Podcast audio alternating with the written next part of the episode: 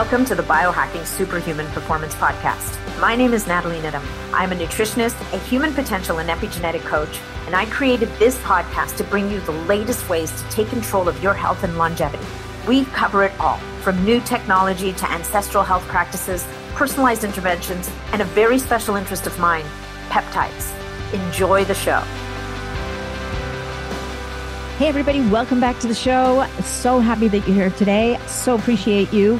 When you're done with the episode, if you're getting value from this show, please make sure to leave us a review on whatever platform you are consuming the show on. Also, if you know of anybody else who would get value out of this episode, make sure to share the episode with them. And you know that you can always find me on my website, natniddam.com. That's how you can find out about all the amazing things. That's where all discount codes are, a bunch of blogs, stuff like that. And also link to BSP community, which is my private membership community on Mighty Networks. So before we get into the episode, I do want to talk to you about sleep because you know you might be rolling your eyes going oh nat you're always talking about sleep but here's the thing we cannot talk about sleep enough because there's this one phase of sleep that virtually everyone fails to get enough of and that would be deep sleep which is responsible for most of your body's daily rejuvenation repair controlling hunger and weight loss hormones boosting your energy and so much more. And it's this never ending battle, right? When we you don't get enough deep sleep, those are the days that you spend craving foods. Your metabolism's kind of slow, so you're not burning the food you are eating. And frankly, at the end of the day, it can even drive premature aging. So why are most people missing out on this crucial phase? Well, one of the major factors is actually magnesium deficiency. I mean, believe it or not, over 80% of the population is deficient in magnesium. But here's the thing Magnesium is a game changer when it comes to sleep. It boosts GABA, which promotes relaxation on a cellular level, and that is a huge deal for a good night's rest.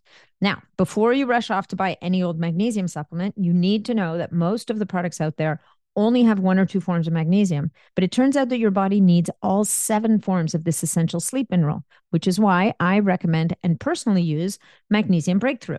It contains all seven forms of magnesium designed to help calm your mind and help you fall asleep, stay asleep, and at the end of the day, that thing we're all after for, wake up feeling refreshed. The deep sleep benefits are truly noticeable. Just visit magbreakthrough.com forward slash bionat to, or, to place your order and make sure to use promo code bionat10. Why? Well, number one, it's going to give you a discount. And number two, that BiOptimizers always has amazing gifts with purchase, which is also why I love shopping with them. Okay, let's talk a bit about this episode. If there is one thing that humanity has been striving for since its inception, it is the pursuit of longevity. There's some funny thing about humans, we just really don't ever want to die. So, funny thing how that works. Today, I'm with Chris Mirabile founder and CEO of Novos Labs, Novos Labs, who brings us one step closer to cracking the code of aging and longevity and offers fascinating insight into the intersection of health, performance, and longevity. This is Chris's second time on the podcast. He's pretty interesting guy and he's always got great stuff to share with us. We discuss how short-term health strategies may not always contribute positively to longevity. We talk about the nine hallmarks of aging that Novos Labs aims to address. And these include big words coming, big word alert. Loss of proteostasis, DNA damage, attrition of telomeres, mitochondrial dysfunction, cellular senescence, altered cellular communication, and on and on. Chris's interest in health began when he was actually 12 which is pretty interesting, right? He must be an old soul if at the old age of the ripe old age of 12, he started talking about health. Um, and it evolved into a passion after he was cured of a brain tumor when he was only 16. Chris's research and integrated longevity practices and interventions into his life for more than 10 years. He's achieved a biological age 13.6 years younger than his chronological age. So, as we continue to dive deeper into the realm of aging and anti aging strategies, we bring ourselves one step closer to a future where longevity is not just a dream, but a reality. And for Novos Labs, he's assembled a dream team of scientific and medical advisors. You've got to check out their website. So, to check out the website and to check out their incredible drink, the their longevity drink, go to novoslabs.com and you can use code NAT5 to save on that drink. And you've got to check out the ingredients, you guys. Look at the uh, the box.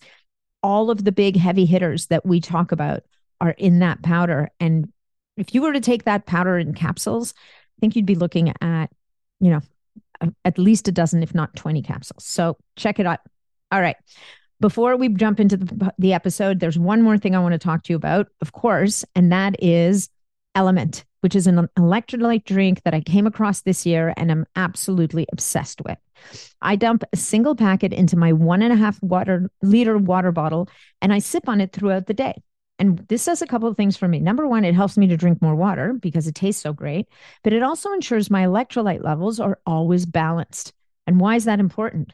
Because that's how your body regulates fluid balance, which ultimately helps with digestion, circulation, temperature regulation. It also helps your body to maintain its pH balance without drawing on minerals from other places where you need them.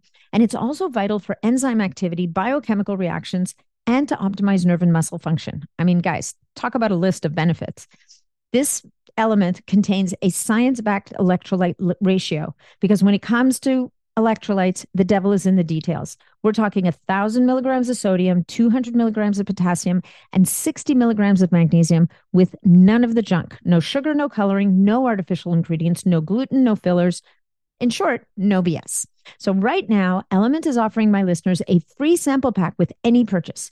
That's eight single serving packets free with any Element order, which is a great way to try all eight flavors or to share your Element with a salty friend. All you have to do to get yours is go to drinklmnt.com forward slash nat.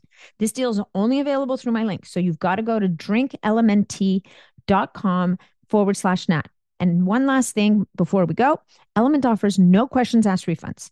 All you get to try it totally risk free. If you don't like it, share what's left with a salty friend and they will give you your money back. No questions asked. All right, now let's jump into the episode. Hey, folks, just a quick reminder that all of the information presented in this podcast is for information purposes only. No medical advice, no diagnosing, no treatments suggested here. Before you try anything that you hear about or learn about here, make sure that you check with your medical provider. Chris, welcome back to the show. It is a true pleasure to have you back. Thank you. It's very nice to be back. Yeah, I know. It's it's funny, you know. I think when we recorded our fir- first podcast, like you never really know with with companies if if this is going to be a lasting relationship or if it's just like a flash in the pan. But you know, having an eye on on you guys and the work that you do and the evolution of your company, it was kind of one of those things where I was like, I think we need to talk again. Like, there's a lot going on in this place, so so I'm really happy we were able to make time for this. Definitely. Yeah. There's been a lot of progress even in the industry with new research papers released in just, you know, the six months or so since, since we spoke. So uh, happy, happy to catch up with you. For sure. Well, you know, there's definitely, I mean, there seems to be this snowball momentum around the whole. Well, I mean, there's always been interest in longevity. You know, for as long as humanity's been around, people don't want to yes. die.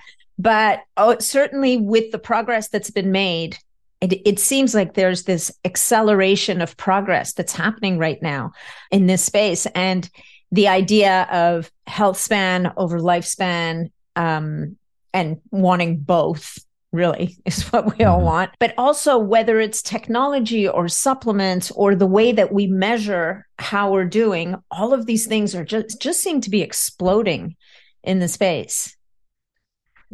They definitely are. Uh, and with that come the good and the bad, right? So there's a lot of great people who are entering the field, brilliant minds who are entering the field. And then you've also got a lot of people who are just trying to take advantage of the opportunity and will label practically anything as longevity, right? Anything that's good yeah. for your health is longevity. And well, that's not actually the case. And uh, I, I, recently wrote a blog post on my personal blog trying to distinguish between short term health performance health and longevity mm-hmm. and there's a venn diagram how there's overlap for each of those with each other but there are some things that are good for short-term health that are not good for your longevity there are things that are good for your longevity uh, sorry th- things that are good for your performance that are not good for your longevity and then there are things that are good for your longevity that are not necessarily good for your performance or your short-term health and so the question is, what is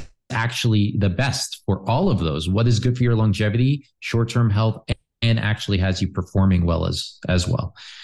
All right, you've totally piqued my interest here. So tell me, what is good for my short-term health that is not good for longevity? I mean, that's a really interesting concept, right? I mean, certainly on the performance side, I get it. Somebody wants to be a marathon runner, guess what? You can be a great marathon runner if you think that's going to get you to be an over centenarian, most likely not, right? But right. talk to me about these sh- short-term health strategies that are not congruent with longevity necessarily. Sure. Um, I can give you a very specific example um, proton pump inhibitors, right? Mm. So, this is for acid reflux, very commonly prescribed and now even available over the counter. How many people do you know who don't have the healthiest diet, let's say, and oh, they yeah. are prescribed or they're taking over the counter PPIs? Yeah. Now, PPIs have a long list of side effects, and they're also intended to only be taken in the short term yeah. for a short period of time. How many doctors have told their patients to only take this for a few weeks or a few months and then get off of it, improve your diet, improve your micronutrient intake? Because part of the reason you need the PPI and you have acid reflux in the first place is potentially caused by nutrient deficiencies. Sure. Not to mention the PPI itself restricts the or, or reduces the absorption of these same critical nutrients. So you're taking this to avoid the symptoms, but meanwhile, you're exacerbating the root cause problems in the first place. And then over time, you end up in a worse health uh, condition, right? So that's an example of something that uh, the medical establishment and uh, doctors would say this is good for your health and it's really a short-term outlook mm-hmm. uh, but not the long-term longevity perspective on on essentially fixing the problem or preventative medicine Right. Okay. Oh, well, that makes more sense to me. Yeah, definitely PPIs.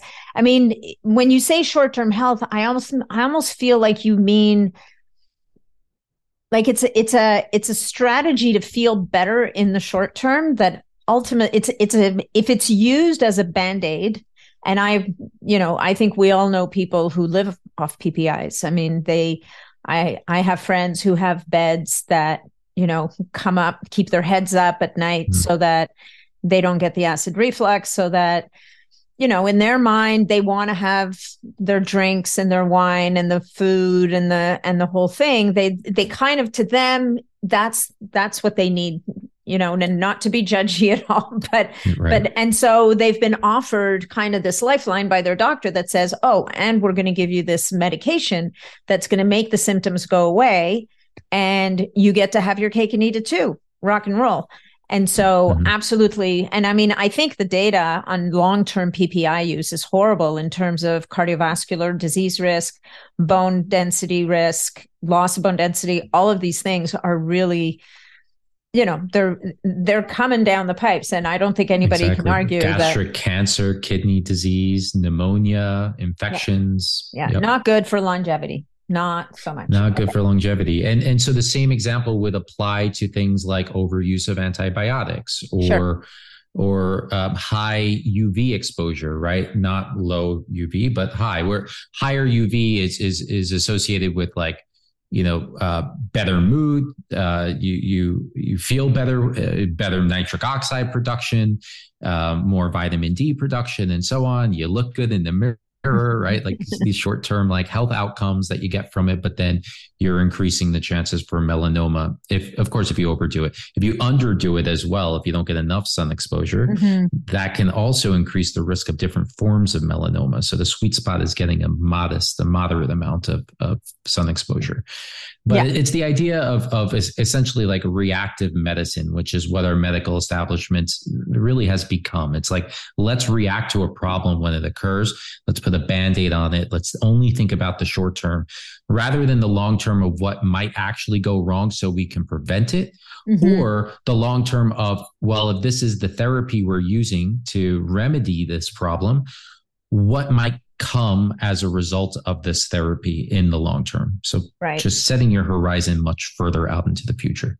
Great. Yeah. No, I love that. And obviously, on the performance side, like we just said, you know, building that body for Uber, you know, for sports, let's say physical performance that is super physiological. It's a, for the most part, it tends to be a situation of burning the candle at both ends. And so that's exactly how I put it. And, and but it's not only that. All right. So we've got like the ultra marathons, we've got the anabolic steroids, but what about Adderall? right? Mm-hmm. Mm-hmm. Brain performance. We prescribe this to our children.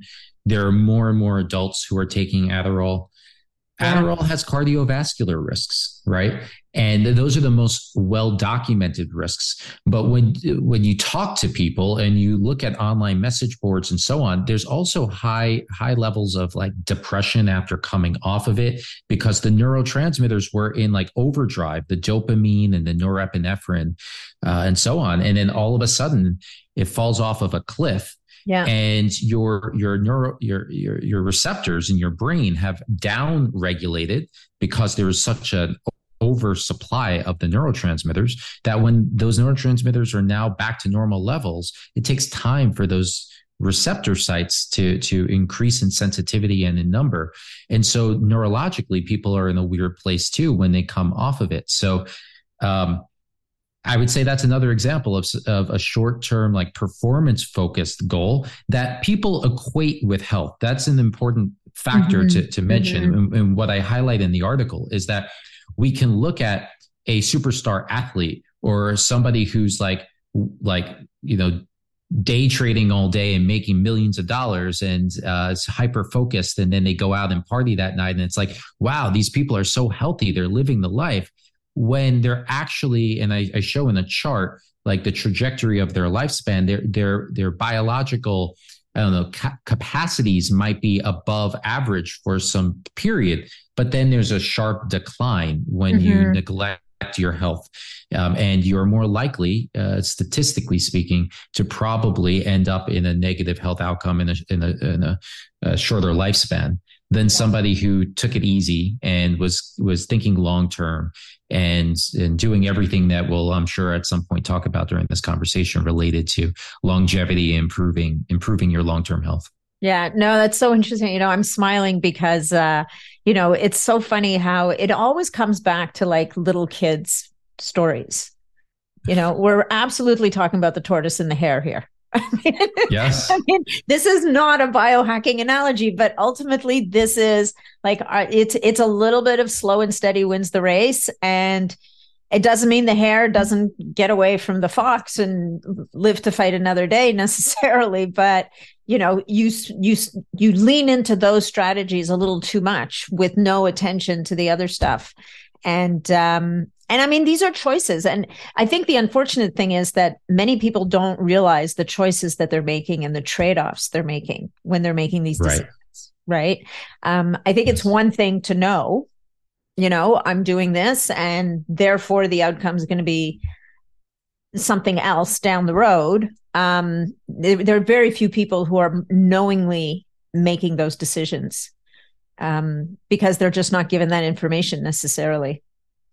Right. That's completely true. And and I would actually, you know, critique the longevity space that I find myself in in the same sense that you can take that hmm. too far as well. Where, for example, you can do severe caloric restriction or yeah. extremely long, prolonged fasts, right? And now that is interfering with perhaps your short term health and your performance. Yeah. Like if you are on a severely calorically restricted diet, like beyond 25% below your, your uh, metabolic requirements, uh, which some people do. In fact, some people who have been in the press a lot lately are, are likely doing that. Um, you're you're going to sacrifice your performance, your physical performance, your psychological performance, and so on. Um, higher rates of depression. There there was a study done in I believe it was 1955 by the military by Ancel Keys that uh, was a starvation study. I believe it was the Minnesota starvation study, mm. where uh, the men were given about 1650 calories per day um, and uh, which was about half of what they had been consuming before. But that's not too far off from what a lot of people, when they're dieting, are actually consuming, right? Um, and they did this for a number of months. And um, beyond just like depression and social isolation and so on, uh, one person went as far as like amputating his finger. Um, it oh just, God. yeah, it was extreme psychological effects that came from going too far with caloric restriction. And there, there is, you know, most people who are calorically restricting aren't taking it that far, but they're not necessarily um, doing what's best for their psychological performance, their physical performance, and their short to midterm health, right? So there's a balance to it. And you, my point is simply that you can take it too far with yeah. the fasting, with the caloric restriction, especially if you're not considering your body fat levels and many other factors that come into play when de- determining whether this is actually going to be helpful for your longevity versus detrimental uh, yeah. for your short term health. Yeah. And, you know, it's interesting on the caloric restriction side. I mean, you're talking about people in the media, and I don't know if you're talking about people that are using certain agents to help them to eat a lot less, like the GLP 1 agonists. That as well. Yep. I think that, you know, I think what what the, the problem that's really highlighted there is the lack of attention to what they're eating.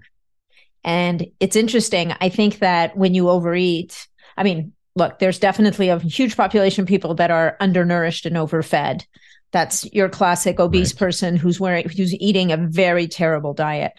But it when I'm working with people who are mindfully restricting their calories, whether it's with a GLP 1 agonist or which makes it a lot easier, honestly, and you're less miserable that way.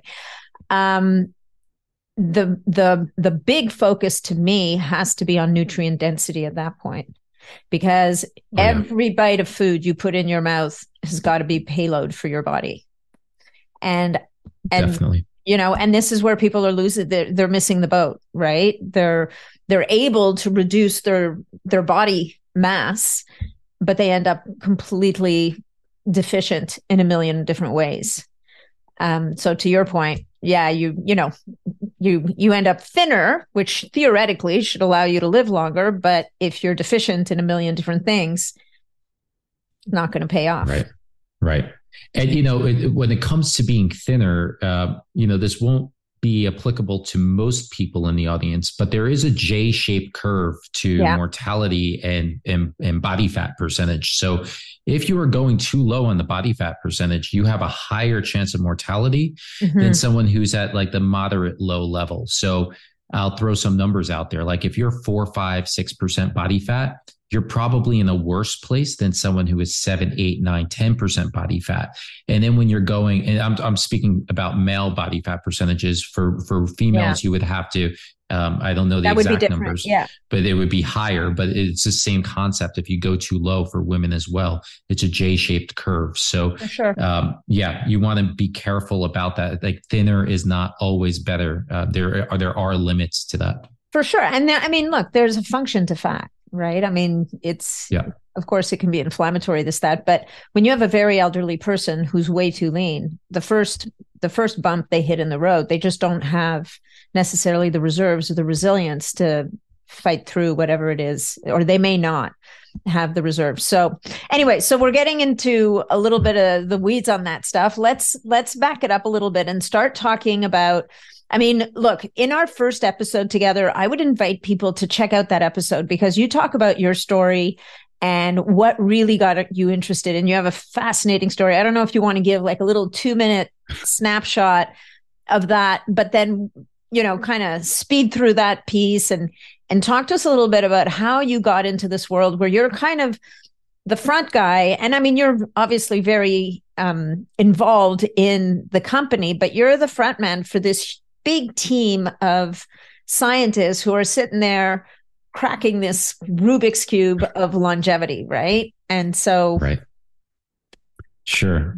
happy, happy to, happy to. So I'll, I'll, I'll keep this quick. So, yes, my my interest in health started when I was 12 years old, reading uh, health magazines and exercising and eating uh, a healthy diet or, or, what I thought was healthy at the time. And uh, fast forward to when I was 16 years old, I was suddenly stopped in my tracks when I was diagnosed with a brain tumor after having had a um, a seizure. and that um, it changed my perspective on life, on what I wanted out of my life. It also, you know, laying in bed contemplating mortality. Uh, I never wanted to be put in that spot again until the end of my life, which would hopefully be very, very far out into the future. Sure. And so um, that planted the seed that uh, essentially evolved my interest in health from, from being this more aesthetic focused and, and sport athletic performance focused side of health to one that was more biological driven of trying to avoid disease and uh, to make sure that I'm I'm I'm healthy. And so I at the time longevity wasn't really an industry. There was mm-hmm. nothing that i was aware of. I mean there's gerontology but that's very different. And so um, it took a while. I was always personally uh, reading and researching about health and experimenting with different diets and exercise routines and lifestyles and so on. But it wasn't until I was about 30 years old, so almost 10 years ago, that I came across the nine hallmarks of aging paper in the journal Cell. Uh, I came across Aubrey de Grey's work at the SENS Research Institute and uh, began networking with scientists in the field as well to better understand the field, ask them questions, um, and to explore different possibilities, which then leads us to what Novos is. So while doing that, I was constantly asking the question, well, what can I do today to improve mm-hmm. my longevity beyond the obvious of eating healthy and exercise and getting good sleep? Like the things everyone's told and I was already doing in my lifestyle. Uh, what about different molecules that can impact these hallmarks of aging or different biological pathways that impact these hallmarks of aging, like mTOR and AMP kinase and um, and FOXO and so on and so forth. And uh, there was nothing there. Everything that was being done in the space was on the biotech side, the pharma, pharmaceutical side, or purely academic. Mm-hmm. And so that's when I started researching different natural ingredients that wouldn't require FDA approval that were found to impact these different hallmarks. And I then asked the scientists who were authorities on these hallmarks or bio pathways or ingredients what their thoughts were about them in relation to longevity. And I was surprised to see how optimistic they were about these ingredients, that they mm. actually could have a sizable impact on, on health span and lifespan. And so that was enough for me. That was the aha moment of validation from the authorities in the space that there was something to this and that nobody in the space there were other companies billing themselves as longevity companies but doing very very simplistic um, underwhelming formulations. And so that's when i said i want to create something that would be the very first product ever to address all of the hallmarks of aging simultaneously. Because the perspective was uh, an analogy. If you have an old car that's broken down what good is it to simply repair the tires and fill them with air if you're also not repairing the axle and the rust and the putting a new muffler on and getting the engine lubed up again? You're not really going to get very far with that right? But if you're addressing all of that and you recondition the car well the car is still a car from let's just say 1980 it's not a, a, car from 2022 or 2023. It's a 1980 car, but it can run like new, right? It can Absolutely. still be in really good condition. Yeah. And so that's essentially what the goal was to get this older vehicle, if you will, of, of a human body to perform as optimized as possible for for the the model year that it happens to be i love it um okay so interesting that you bring up the hallmarks of aging because i think that is a perfect segue into so the the original formula was designed to address the nine hallmarks of aging. I don't know if you want to flip through them quickly now, um, but we've sure. now, and you know, we can we can just uh, talk to them, speak to them a, a little bit, and you know, I think it's it's so I think it's so one of the reasons I love your formula and one of the reasons I recommend it to so many of my clients is I'm like, you know, if you were going to take all of these things, you'd have a like a pile of bottles on your counter. I mean, you would be counting out right. a lot of supplements and you know the fact that you were able to to create like synergy among all these different ingredients and mix it into a powder that actually tastes good is is nothing short of miraculous if you ask me but you know it's thank you. And it would cost you more too. We did an analysis. It's on our sure. blog. If you search for amazon on our blog you'll see if you bought all of these pills on amazon not only would it be a pain to go through all of the bottles and then like divide the like crack some pills in half and then take double or triple of others uh, it would cost you, I believe it was something like a hundred percent more or 80% more. It's significantly more than if you do like the 12 month subscription to, to yeah, Novos. For sure. That is. So, so the so the original nine hallmarks of aging, we've got um, loss of proteostasis, which is the folding misfolding of proteins, and if proteins don't fold properly, they don't fit into receptors properly. Signaling starts to go sideways. Bad things start to happen. We've got DNA damage, um, which you talked mm-hmm. about earlier, like strand damage, dam- DNA that can't um, repair. We've got attrition of telomeres, which I think we're going to talk about telomeres again a little later. Um, that's three. Cellular signaling is four. Um, oh God, there's so many. There's. do, do, you want me to help? yeah, you go. Jump in. I, Feel I free. Rescue in. me. Okay, so. Sure, mitochondrial uh, dysfunction. Dysfunction. So the power plants of the cells, they there are fewer of them, and and those that are still around are just not as productive and, and efficient as as they once were. Cellular senescence, when mm. cells become like a and uh, they uh, cause nearby cells to also uh, take on this zombie like state. And that becomes an exponential growth curve as you get older. Yeah. Um, loss of proteostasis, you mentioned, where um, not only is it the misfolding, but it, it, accumulates inside and outside of the cells. So it's almost like garbage piling up in your mm-hmm. house and outside of your house. You can't get into your house anymore. And even if you did, you can't access the features of your house, your kitchen and your living room. You can't access them. And it's the same with, with cells. Uh, altered cellular, uh, intracellular communication. So cells are supposed to communicate with each other and, and, um, be, largely because of the loss of proteostasis and other reasons as well, they can't communicate with each other well anymore. And so they don't function the way that they're supposed to, to different stimuli. Yeah. Um, Nutrient signaling. genomic. Yeah. Uh, Yep, yep, yep. Uh, yeah. So, so dysregulated, deregulated uh, nutrient signaling or nutrient sensing, which is very much your your uh, metabolism and uh, the ability to to detect different nutrient signals, like for example the existence of glucose or um, triglycerides or insulin and so on. So you're just less metabolically fit as you get older.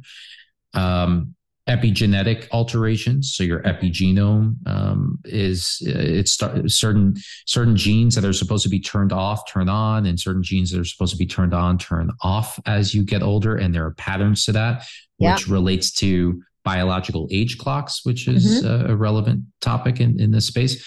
Then there's um, telomere shortening you mentioned, but that's basically the telomeres are the end caps of the chromosomes and they get uh, they protect the DNA and they get shorter with each cell division. And when they get too short, then your risk of different diseases, especially digestive tract cancers, goes up significantly. Um, stem cell exhaustion. I believe right. this is the last one. I think that's yeah. that's nine. Um, that is, you know, stem cells are what essentially create copies of our cells for us. As we get older, we have fewer stem cells, a lot die off and those that exist are not as functional. They might not make perfect replicas of cells anymore. So we want to make sure that we keep them healthy and we don't lose them uh, so that we can make sure our tissues are being replenished and maintained. Yeah, nice. Nicely done. And now, thank you.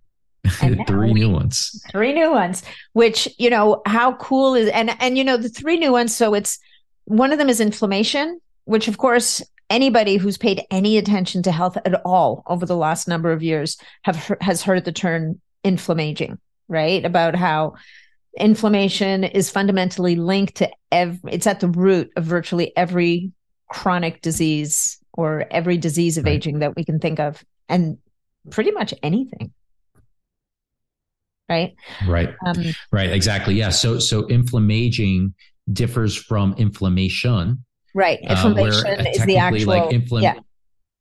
Yeah, and technically, like FDA regulations, I don't think we're allowed to talk about inflammation because that's a medical condition. But inflammaging, we can. It's distinct enough. Where so inflammaging is what happens as you get older, and it is a chronic low grade inflammation.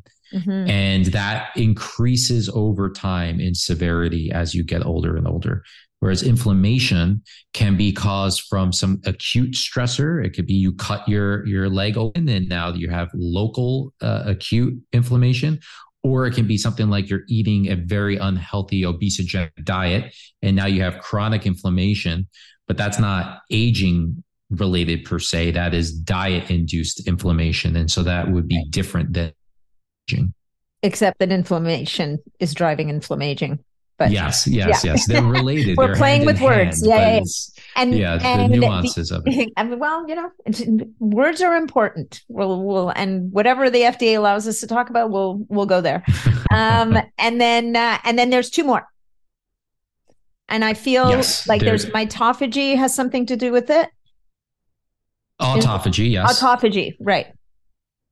Yes, yes so autophagy is is basically the cleanup right? So when you when we talked before about loss of proteostasis um, and basically the proteins that can live outside of and inside of the cells um, as well as cells themselves that might start to degrade or lose their function or eventually die uh, you need autophagy to be able to clean that up. Mm-hmm. and it starts to fall apart so as you can see, like there's there's this interconnectedness of yeah. all of the, these different hallmarks of aging. They all relate to each other and and cause each other to to fall apart essentially. And you know that that's part of the reason and rationale for, as I mentioned before, to try to address all hallmarks simultaneously. Is that if you address only one, what is the chance that that is going to then fix everything else?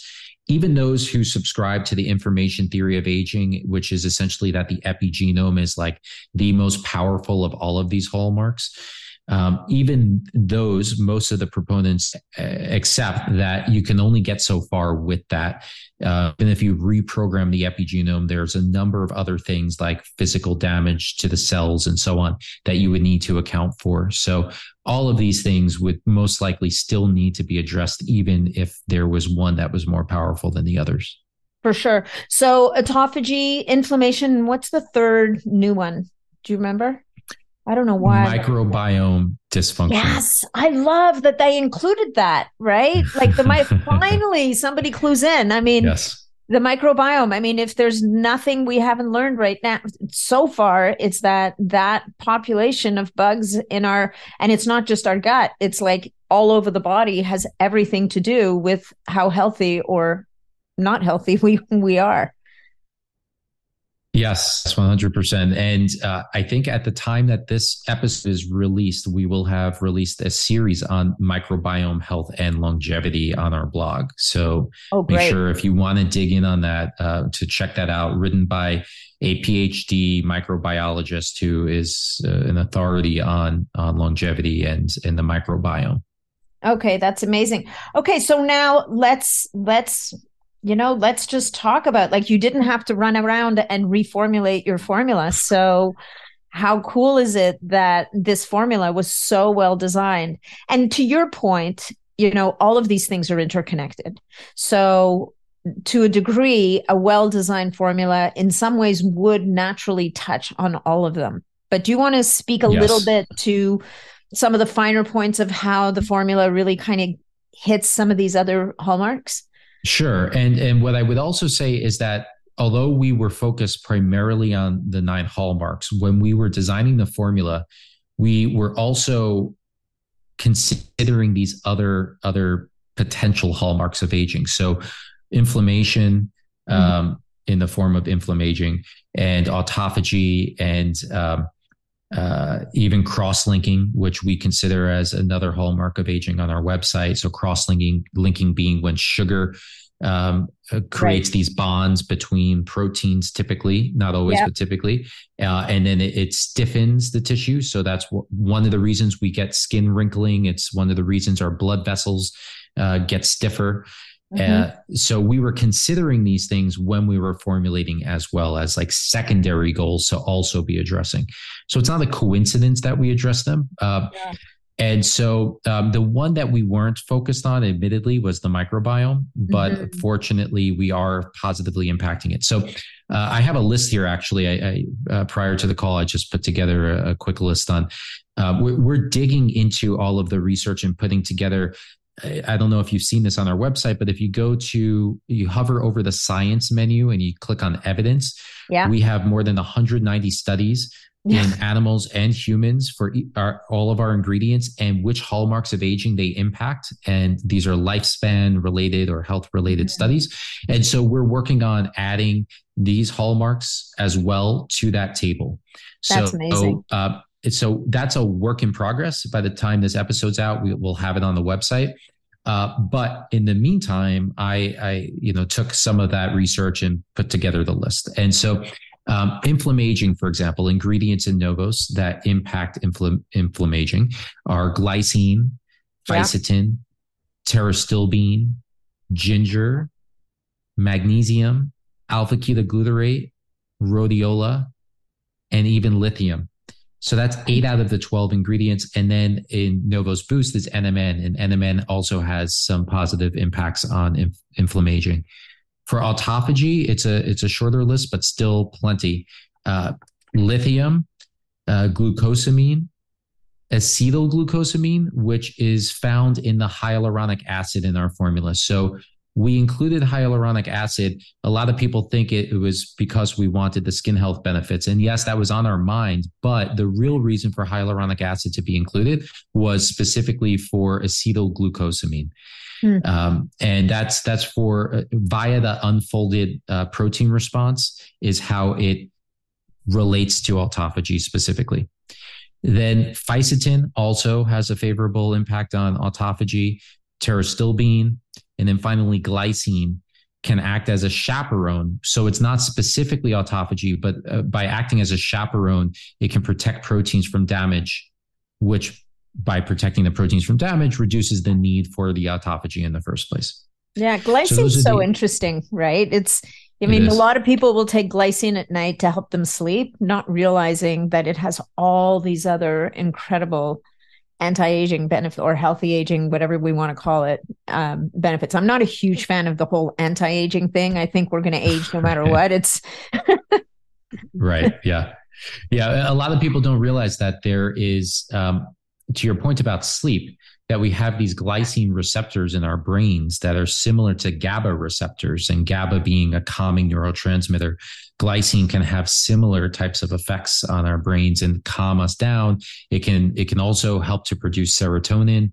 Um, so you know, overall, glycine is is great for sleep and and many people report taking Novos, they, they, they sleep better, not only because of the glycine, but also the magnesium, the L-theanine, uh, the rhodiola if they're overly stressed, yeah. um, and the lithium as well. But um, yeah, glycine glycine is a really powerful amino acid. Yeah, no, that's that's amazing. Okay, now tell me about the microbiome because you know most sure. people micro you tell the microbiome they're going to say oh you need a probiotic or if they've really been doing their homework well you must need a prebiotic um, but tell me about novos and the microbiome because eh, like you said i mean the microbiome was the one i mean now that that it, they say it everybody's like well duh of course the microbiome is going to be key to to how we age but um right. tell sure. us Sure. So, so uh, ginger is a ingredient um, that favorably impacts uh, the microbiome. Rhodiola as well. Uh, pterostilbene has been studied in mice and mm-hmm. for colon health, um, obese rats. Um, it, it's improved uh, uh, uh, colon health um, in those cases. It's also reduced uh, LPS, lipopolysaccharides, from yeah. exercise induced damage. So mm-hmm. a lot of people don't realize this, but as healthy as exercise is, and everyone should do it, after you exercise, your your gut lining is is more permeable for some time afterwards. And part mm-hmm. of the mm-hmm. reason is because of production of lipopolysaccharides. And so pterostilbene has been uh, found to um, in animal studies reduce the damage of the of the um, the gut lining from exercise. Uh, fisetin it regulates the microbiota and it exerts neuroprotective effects on a mouse model of Parkinson's via the microbiome and hmm. probably other uh, mechanisms as well. And then finally, lithium, which alleviates uh, colon inflammation. Interesting. Okay, so so we're we're addressing the health really of the colon. Um, not that people still couldn't probably use that good pre probiotic formula, but definitely you're you're you're you're addressing the environment of the gut. So let's let's talk a little bit about fisetin because that's an interesting compound. There's you know it's definitely it's considered a senolytic um, and there are a lot of different theories about how we should be leaning into senolytics out there. And we were talking about this a little bit before the podcast. And definitely there's people who would say, oh, you know, I think for something like fisetin, that's a senolytic. And the thing is, people almost have a very reductionist view about, they tend to have a reductionist view about these ingredients, forgetting how pleiotropic they are, right? How many different things you you like you've mentioned fisetin like three or four times already and always for something different. Mm-hmm. but one of the things that fisetin's really talked about is when it comes to being to addressing cellular senescence. And so you know when we're when we're addressing cellular senescence it's it's a lot of like like a lot of the other things you've talked about today you want to hit the sweet spot. You don't want to do too much. You don't want to do too little. You kind of want to hit that sweet spot. So you know, what would you say to someone who looks at this list of ingredients and says, "Oh, wow, I mean, there's fisetin there every single day. Should I be doing that?" I read that I should only be doing a senolytic thing once a week or once a month or whatever the case may be. So, right. What's your what's your point of view on that? Because I'm sure you guys have one. Yes, yes, we do. Uh, so senescent cells are more complicated than I think most people on the internet make them out to be. Uh, mm-hmm. Uh, senescent cells, um, although overall have a net negative effect, in some contexts, they can actually have a positive effect. Yep. Uh, Dr. Judith Campisi at the Buck Institute um, I remember a few years ago, she highlighted this at at a um, undoing aging conference that really intrigued me and then i d- dug in to to some of the research on that. Um, for example in mice senescent cells have um, shown the capacity to limit fibrosis and to promote proper uh, wound healing. Hmm. um, and so um, also there's another study that found that by killing senescent beta cells in the pancreas that it could lead to diabetes. So uh, although overall, uh, many, and I would say most senescent cells um, should probably be addressed and removed, there's also risk of removing the wrong ones. There's a second risk, which is that senolytics are not perfectly targeted as we would like to think they are, and as ideally they would be. They can also cause damage to nearby healthy healthy cells. Um, and that can include potentially stem cells.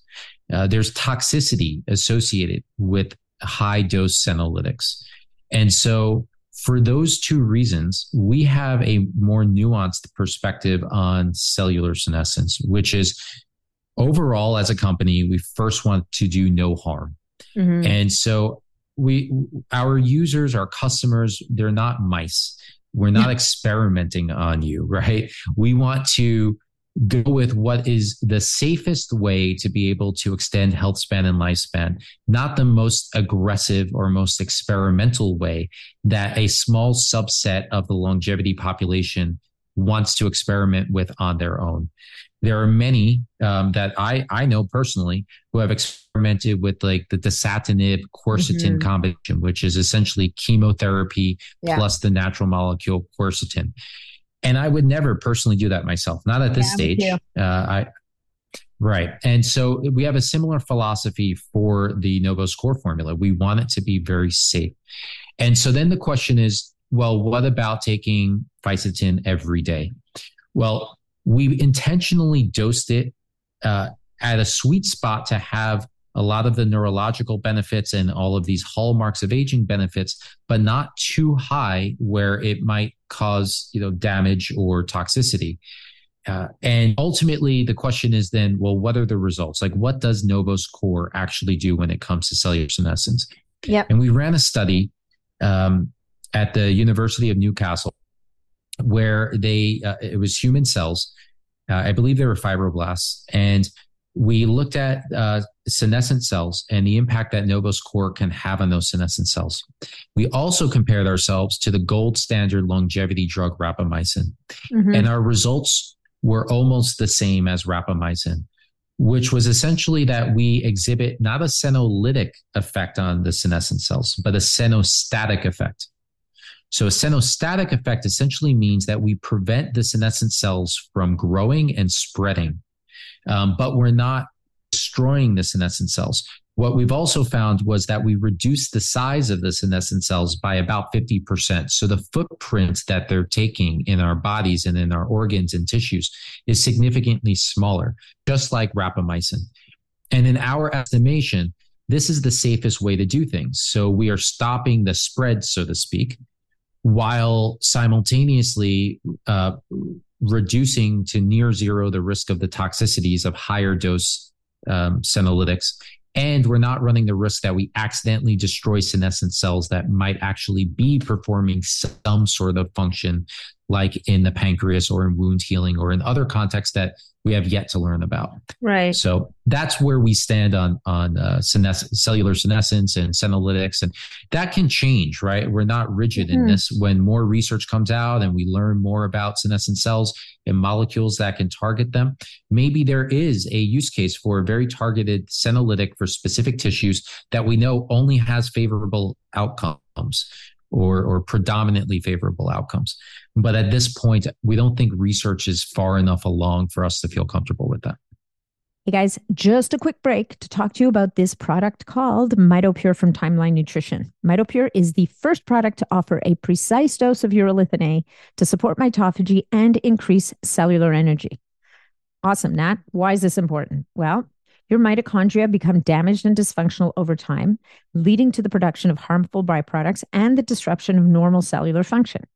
Mitophagy helps maintaining healthy mitochondria by eliminating these damaged ones, allowing for the proper functioning of cells and over, overall cellular health. Optimizing your t- cellular health, of course, is crucial for maintaining healthy tissues, organs, and systems in our body. And recent research has shown that, that healthy mitochondria and urolithin specifically helps to contribute to better functioning of the heart, the brain, the immune system, as well as sports performance.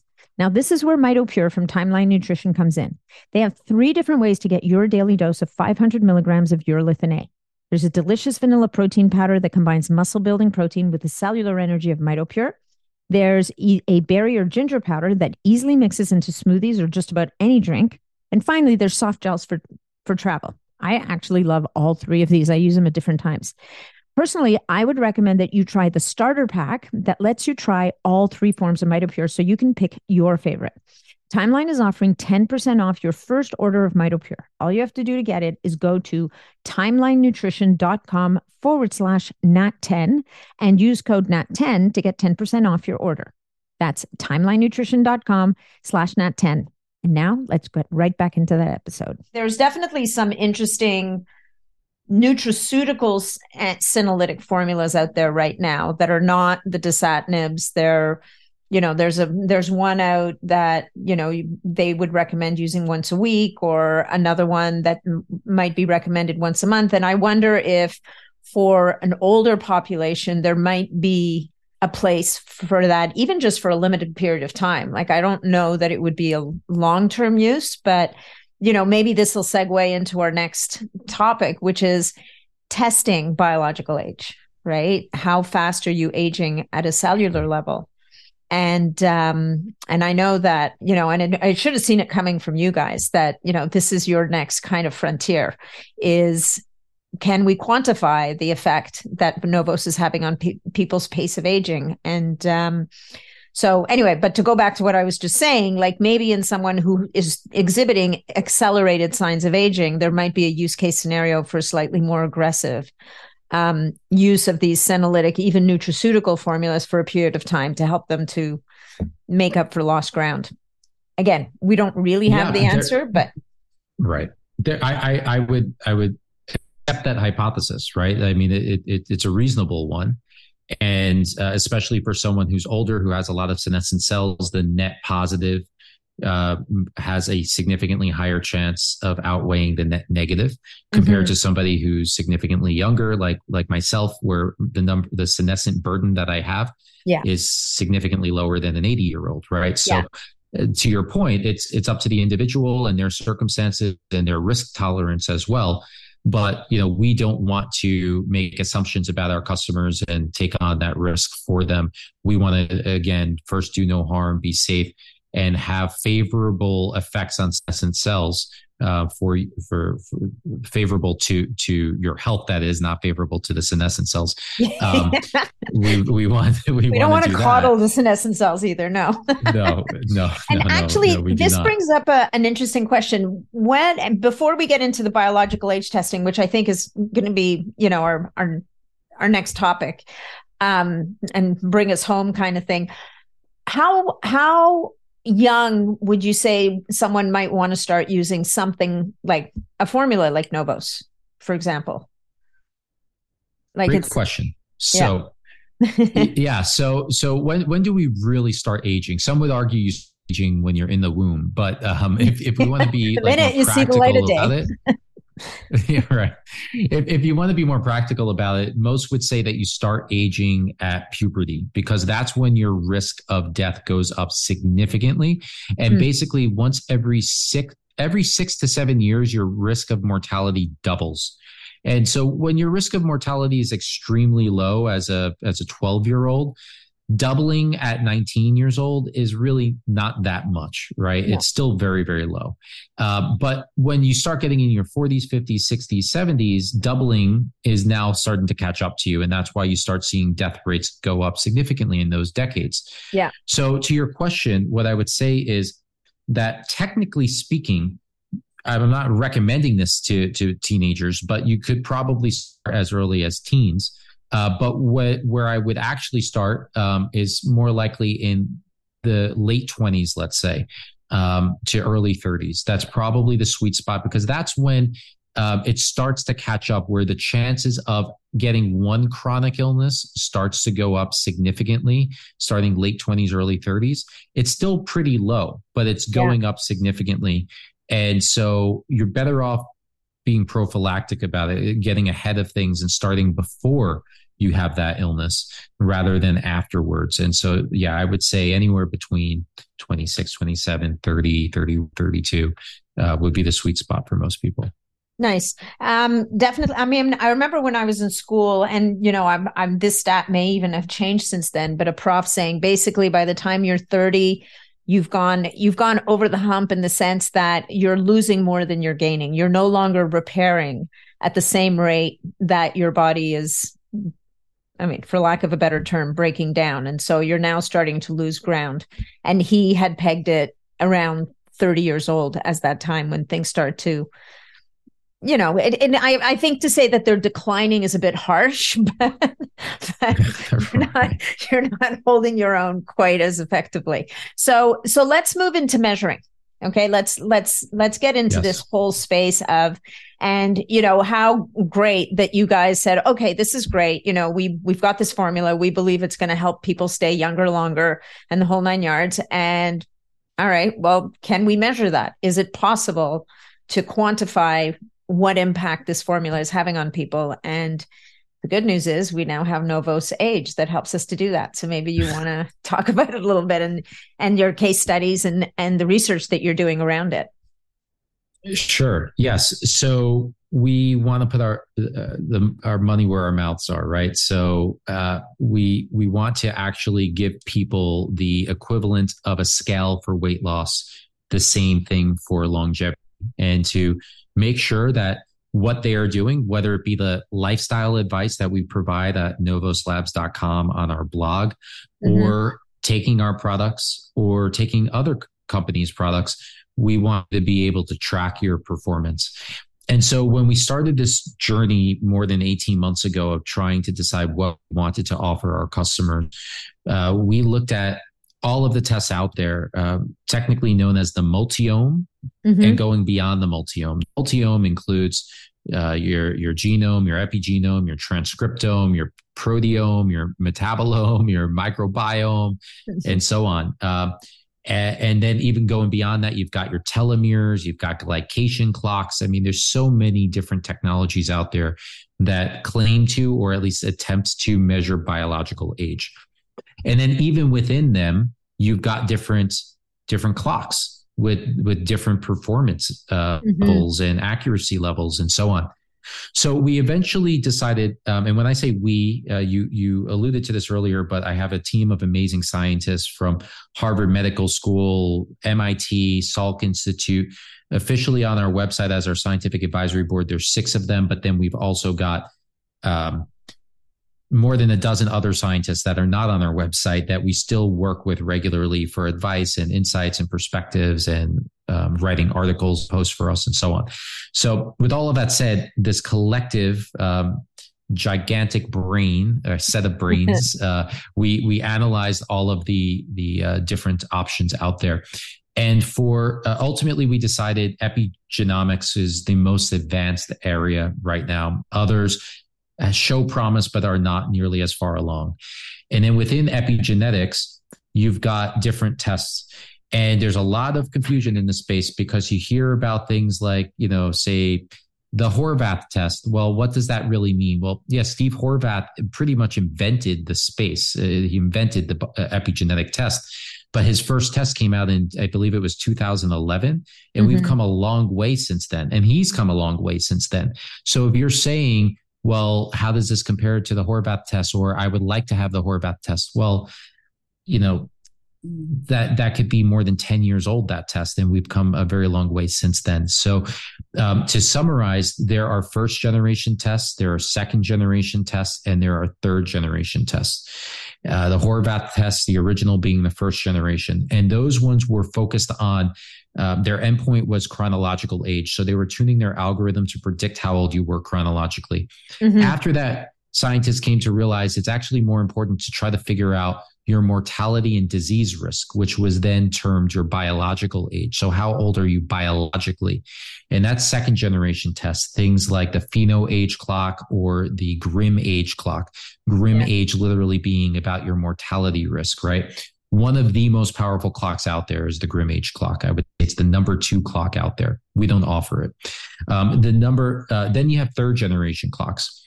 And within the third generation clocks are, in our estimation, the number one is the DunedInPACE clock. This is um, the most accurate. It has the most reliable retest accuracy. Um, it is the most sensitive to change from lifestyle interventions. And it's actually giving you an output of your pace of aging rather mm-hmm. than your biological age, which is like similar to your pace of aging is like the speed you're going in your car, which you can adjust rapidly with the gas and the brake. And your biological age would be like the distance you've traveled in your car. And so you can imagine you can change your speed much more rapidly than you can change your distance traveled.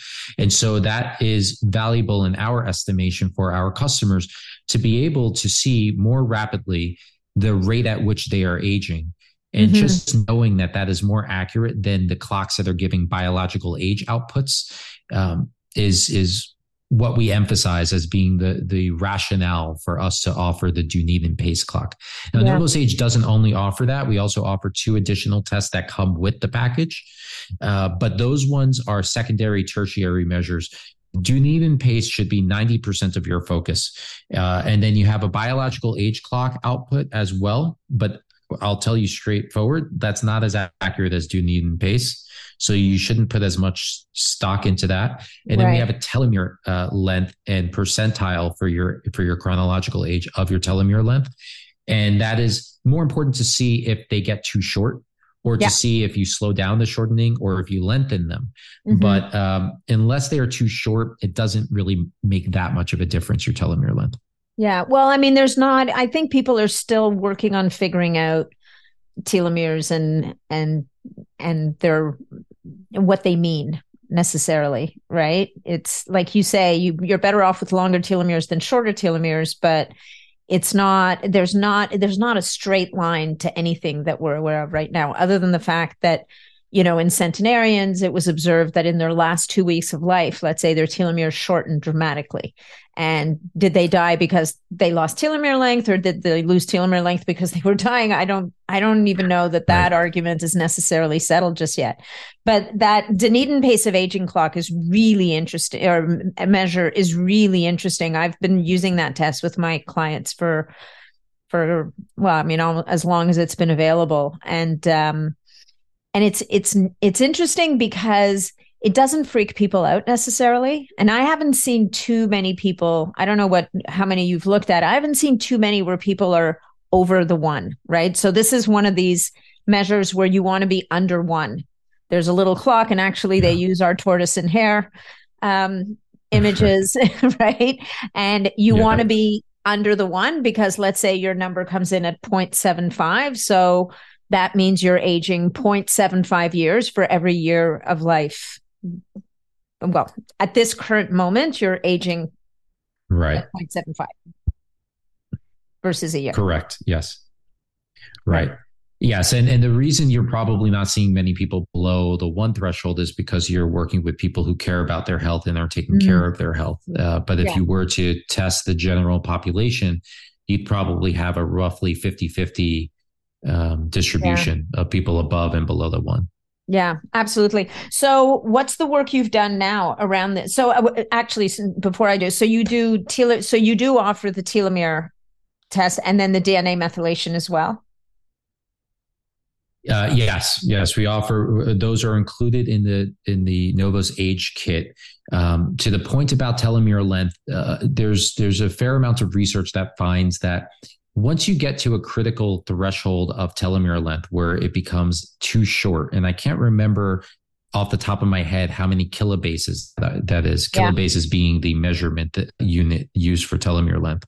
Um, but once you're below that critical threshold, then your chances of disease like digestive tract cancers and uh, other diseases goes up significantly. Mm. But as long as you're beyond that, you're longer than that, then your chances of disease are are roughly equal, um, at least according to the dimension of of, of yeah. telomeres. Yeah. So um, so if if you have if you have you know relatively short telomeres at a young age that you might want to be a little bit more, uh, you know, pay more attention to that rather than if you're, if you've got, you know, moderately long telomeres and you're older, you don't really have to compare yourself to others in that case. Like if you're moderately long, you can, you can kind of put that aside and move on to other measurements is essentially what I mean about telomeres. For sure. I actually think that short telomeres have sometimes been observed in high performance athletes who are quite young. Have you heard that? Oh, I, I am not aware like, of that. Um, I feel, I'd be like interested I, to see that. Unless it was a DNA methylation, I might be mixing it up with DNA methylation. But I know that Bill Lawrence in his work um, was referred as an Olympian who was in her early 30s and was showing a biological age in her 50s. And um, you know, it took them I think it was about 18 months, but they were able to reverse the trend for her. But, you know, it's speaking a little bit, going back to the beginning of our conversation tonight, where we were talking about these, you know, high performance behaviors in life aren't necessarily leading you down this path of longevity. Um, but going back to to Novos and the pace of aging clock, um, have you you've done some case studies here, and are you now basically getting into a world where you're looking, obviously, looking to see how the formula is impacting these metrics for people, which is super exciting. Yes. yes, yes. So, yes, this is one of the most exciting outcomes that we've had as a company was uh, we've we did a case study. It started 1 year ago in February 2022 and it it wrapped up in what is that um, uh, August, I believe, of 2022. And uh, we gave 12 participants, six male, six female, uh, the Novos Age test equivalent um, prior to us launching Novos Age. Uh, prior and also prior to taking Novos Core and Boost. And then they took Novos Core and Boost daily for six months.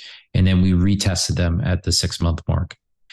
And one person dropped out because they weren't compliant. They weren't taking the formula. Um, so we had 11 in the end. They weren't uh, drinking six female. Juice. Yeah. yeah, they weren't drinking the juice. Uh, so six, six female, five male, aged 39 to 76. So we got a oh, wow. wide range of, of middle age to older age.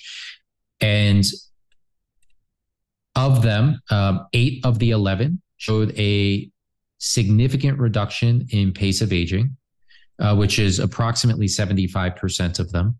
Mm-hmm. And those who did not show an, an improvement in their biological age, it's actually really important to note that they did not increase their pace of aging. They stayed static um, within the error margin. Huh. So, what that essentially says is that these people could have theoretically had accelerated aging. Maybe they had stressors in their lives like uh, depression or or stress or alcohol yeah. use or smoking or whatever it may be that would have ordinarily accelerated aging, but they didn't. So 100% of the subjects either stayed where they were and didn't get worse, or a majority of them, close to 75%, improved um, their, their scores. And so the average change was minus 6.1 um, improvement in pace of aging. The maximum change was minus 14% improvement in uh, wow. pace of aging. Lifestyle was not changed. Diet was not changed. We told them to simply change um, taking taking Novos Core and Boost, nothing else. Um, and uh, for the statistics geeks out there, we, we did an analysis, the p value, so the probability of this being coincidence versus actual effect from Novos. The p value is 0.001. Wow. The typical p value for a scientific study to be statistically significant is 0.05. Yeah. So we were 50 times more likely to not be a coincidence than the typical standard that scientists apply. So we're very confident that Novos is doing something favorable. And we have a clinical study, two of them actually, that are, are kicking off to, to prove that out in the scientific setting. That's fantastic. Good for you. Congratulations.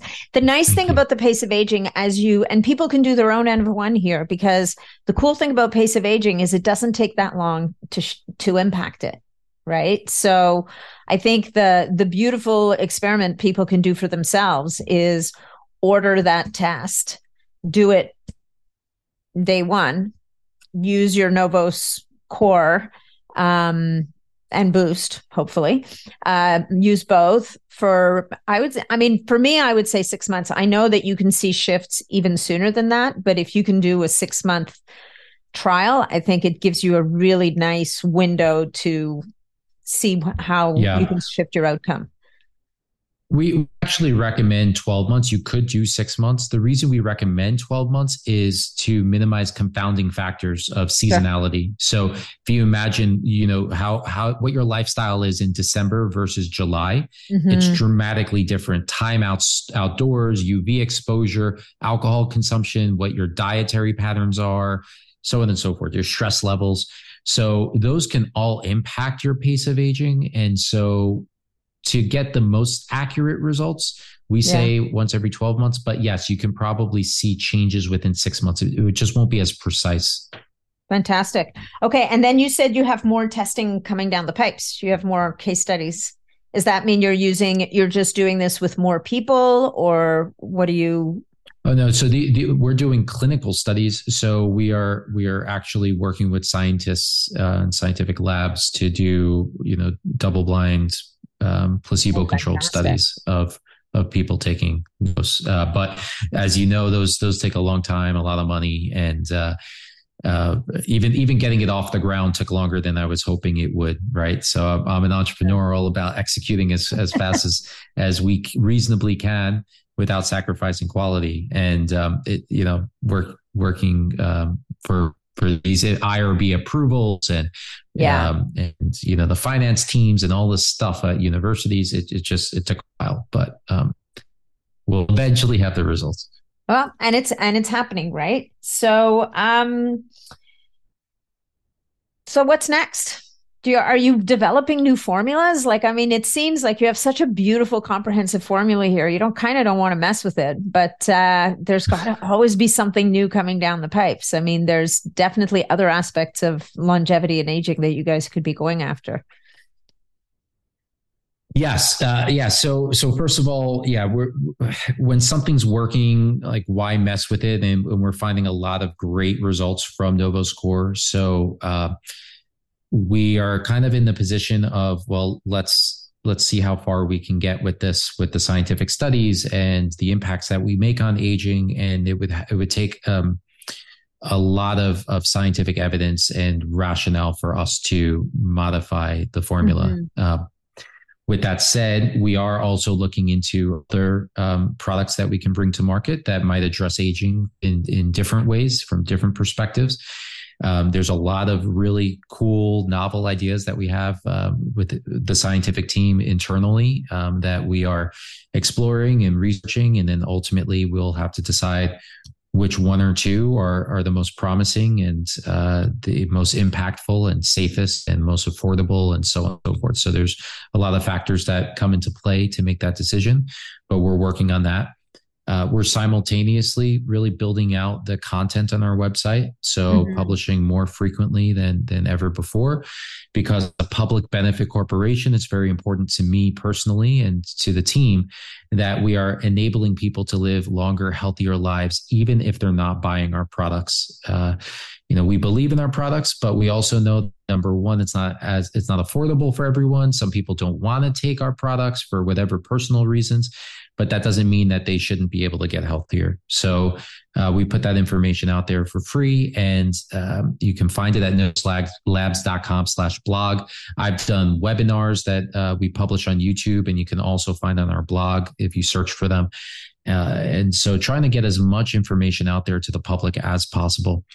And, um, and we hope that in doing this and working with the talented scientists that we have, going back to an earlier point that I, I brought up, that we want to hopefully bring clarity to all of the noise that's only going to increase in this space where mm-hmm. you're going to mm-hmm. have individuals and companies trying to you know uh, profit from the longevity space and they may obfuscate information or give misleading information or release products that are not ideal for longevity but bill them as if they are so we hope to be that channel to bring clarity to people to understand uh, what's out there what's legitimate and real what isn't um, and uh, uh, that's part of our our vision as a company. I love it. That's fantastic. I mean, you know, I think your website it's so rich, right? It's I mean, you could spend hours. Like it's not a place you I mean, for me, I've got to make sure I've carved out some time because there are many, many rabbit holes that we we can dive into. You know, the last thing I want to touch on today actually because it seems like it would have been so easy for you to put the Novos boost into that formula without without impacting you. And I think we talked about it in the first podcast, but for people who didn't listen to the first episode and don't want to go listen to another one, do you want to just quickly, before we go, touch on why Novos Boost, which is basically NMN, is kind of, you know, it's not playing with the other kids in the same playground. How come you kept them kept it away? Uh, there were a few reasons. One was that NMN is a newer ingredient, and as convinced as we are on the science behind the ingredient, compared to the other ingredients in our formula that have been studied for decades, have been taken for, in some cases, thousands of years uh, mm-hmm. in our food supply, for example, and um, though you could argue that about NMN, I believe it's rich in tomatoes of all things. But uh, yeah, but you'd have to eat a lot of we, tomatoes. We just, right, right. Uh, yeah. So, so for for that reason, that that was one of the reasons was we we wanted to uh, have like the very solid foundation of Novos Core, and then um, Novos Boost as like a booster to it, which brings up the second point was is that no uh, NMN is a very expensive ingredient Mm. Fortunately, the, the the cost has come down compared to what it was when we launched it two years ago, but it's still expensive. And so that would have raised the price of Novos Core, where it would probably be inaccessible for a lot of people. It would have yeah. put us well over the $100 per month price level.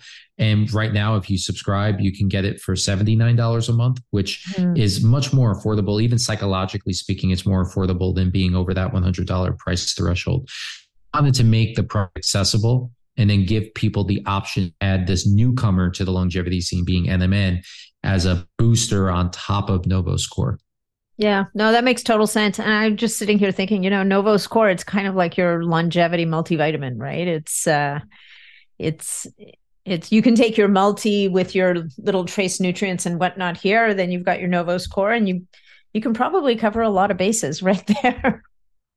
Yeah, I mean that's well we we think of like the multi is kind of like your general health supplement yeah. and if you're deficient in any of these general health um, nutrients you can uh, unfortunately end up with a shorter lifespan as a result of that if you don't have adequate vitamin D or vitamin K or the B vitamins and so on. So get that foundation. You can do that with a with with the multi, let's say, and then Novos Core is the longevity supplement. That's what takes you over the top and um, and extends the health span lifespan side of the equation. Beautiful. All right, sir. We're going to wind up. I'm going to ask you your final question, and it goes a little bit to what you were just talking about a minute ago. If you were going to give someone your three tips on living their bestest, healthiest life that would lead them to amazing longevity and health span, what would it be? Three tips. Uh, I would start with knowledge, education, learning, right? Because there's a lot of uh, incorrect information out there, or uh, even with the best of intentions, sometimes it's just not um, your ultimate goal. Maybe it's a short-term health goal, like we discussed at the beginning of this. So I would say the first is to to learn to to rely on authorities in this space um, to get your information from. Uh, number two is I would start integrating um, I, I, would start looking at health through the lens of longevity. Mm-hmm. So the things that you're doing, ask the question. This is a question I was asking before I started Novos and, and led to me founding it was, is what I'm doing good for me, not only in the short term and that short term goal, but the long term as well? Mm-hmm. Or are there negative outcomes that can come from this um, for for the long term. And you'd be surprised by how many things, if you start doing searches online and research and go on PubMed, Google, and so on, that might not necessarily be good for you in the long term.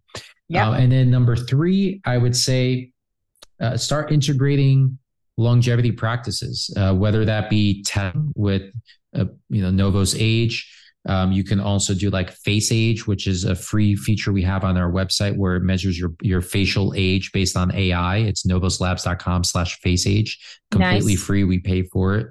Um, uh, there's a survey we have on our website where you can track your lifestyle. So like get this basic foundational inf- uh, data out yourself.